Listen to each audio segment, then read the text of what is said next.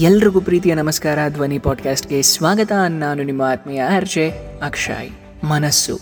ಜಗತ್ತಿನಲ್ಲಿ ಅತ್ಯಂತ ಫಾಸ್ಟ್ ಆಗಿರೋದು ಬೆಳಕು, ಲೈಟ್ ಅಂತೆ. ಆದರೆ ಅದಕ್ಕಿನ್ನ ವೇಗವಾಗಿರೋದು ನಮ್ಮಲ್ಲೇ ಒಂದಿದೆ. ಅದೇ ನಮ್ಮ ಮನಸ್ಸು. ಆದರೆ ಯಾರಾದರೂ ಅದನ್ನು ನೋಡಿದೀವಾ? ಇಲ್ಲ. ದೇಹದಲ್ಲಿ ಎಲ್ಲಿ ಏನೇ ಇದ್ರೂ ಡಿಟೆಕ್ಟ್ ಮಾಡಿ ಫೋಟೋ ಕಾಪಿನ ಕೈಯಲ್ಲಿಡೋ ಮಷೀನ್ಗಳಾದರೂ ನೋಡಿದ್ಯಾ? ಇಲ್ಲ. ಯಾವುದನ್ನು ನಾವು ನೋಡೇ ಇಲ್ವೋ ಅದು ಎಕ್ಸಸೈಸ್ ಮಾಡಿ ಜಿಮ್ಗೆ ಹೋಗಿ ಚೆನ್ನಾಗಿ ತಿಂದು ಬೆಳೆಸ್ಕೊಂಡಿರೋ ದೇಹವನ್ನು ಆಟಾಡಿಸುತ್ತಲ್ಲ? ಹಾಗಾದ್ರೆ ಮನಸ್ಸಿಗೆ ಏನೋ ಒಂದು ಶಕ್ತಿ ಇರಬೇಕು.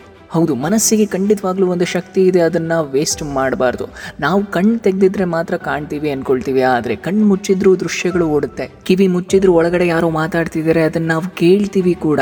ಏನದು ಅಂದರೆ ಅದೇ ನಮ್ಮ ಮನಸ್ಸು. ಮಜಾ ಏನಂದರೆ ನಮ್ಮ ಮನಸ್ಸು ನಮ್ಮ ಹತ್ರ ಬಿಟ್ಟು ಬೇರೆ ಯಾರ ಹತ್ರನೂ ಮಾತಾಡಲ್ಲ. ಅದಕ್ಕೆ ನಾವು ಯಾರ ಮನಸ್ಸಲ್ಲಿ ಏನು ನಡೀತಿದೆ ಅಂತ ನಮಗೆ ಗೊತ್ತಾಗಲ್ಲ. ಮನಸ್ಸಿನ ಮೂಲಭೂತವಾದಂತಹ ಅಂಶಗಳು ಎರಡು.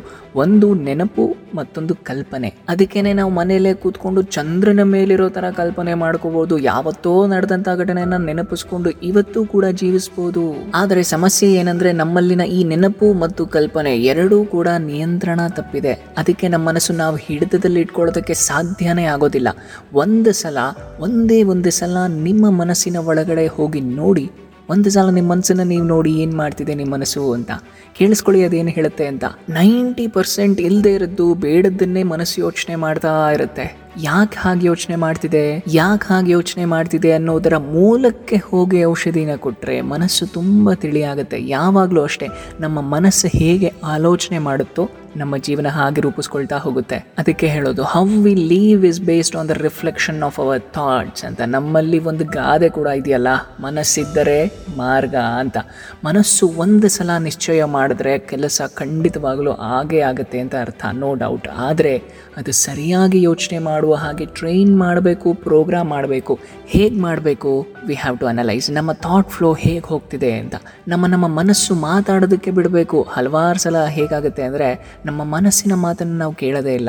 ಆಗಲೇ ತಪ್ಪುಗಳು ಮಾಡೋಕ್ಕೆ ಸ್ಟಾರ್ಟ್ ಆಗೋದು ನಾವೆಲ್ಲರೂ ಕೂಡ ಸಮಸ್ಯೆಗಳಲ್ಲಿ ಸಿಕ್ಕಾಕೊಳ್ಳೋದು. ನಮ್ಮೆಲ್ರಿಗೂ ನಮ್ಮ ಮನಸ್ಸುಗಳು ಹೇಳ್ತಾನೆ ಇರುತ್ತೆ, ಏನಾದರೂ ಡಿಸಿಷನ್ಸ್ಗಳನ್ನು ತಗೋಬೇಕಾದ್ರೆ ಅಥವಾ ಯಾರಿಗಾದ್ರೂ ಬೈಯುವಾಗ ಹರ್ಟ್ ಮಾಡುವಾಗ, ಇಲ್ಲ ಏನಾದರೂ ಒಂದು ತಪ್ಪು ಕೆಲಸ ಮಾಡುವಾಗ ನಮ್ಮ ಮನಸ್ಸು ಹೇಳ್ತಾ ಇರುತ್ತೆ ಒಳಗಡೆ. ಬೇಡ ಬೇಡ, ತಪ್ಪಿದು ಮಾಡಬೇಡ ಅಂತ. ಆದರೆ ನಾವು ಹೇಳ್ತಿರುವಂತಹ ಮನಸ್ಸನ್ನ ಸೈಲೆಂಟ್ ಮಾಡಿಸ್ಬಿಡ್ತೀವಿ. ಈ ತರ ನಮ್ಮ ಮನಸ್ಸನ್ನ ಸೈಲೆಂಟ್ ಮಾಡಿ ಮಾಡಿ ಹೇಗಾಗುತ್ತೆ ಅಂದ್ರೆ ಬೇಕಾದಾಗ ನಮ್ಮ ಮನಸ್ಸನ್ನ ಮಾತ್ರ ಮಾತೇ ಆಡಲ್ಲ, ಹಾಗೆ ಮಾಡ್ಕೊಂಡ್ಬಿಟ್ಟಿರ್ತೀವಿ. ಎಲ್ಲಿವರೆಗೂ ಅಂದ್ರೆ ನಮ್ಮನ್ನ ಬೇರೆಯವ್ರು ಬಂದು ಎಚ್ಚರಿಸಬೇಕು. ಈ ಸೀರಿಯಲ್ಗಳಲ್ಲಿ ಕೇಳುವಂತಹ ಫೇಮಸ್ ಡೈಲಾಗ್ ತರ, ಮನ್ಸಾದ್ರೂ ಹೇಗೆ ಬಂತು ನಿಂಗೆ ಹೀಗೆ ಮಾಡೋಕೆ ಅಂತ.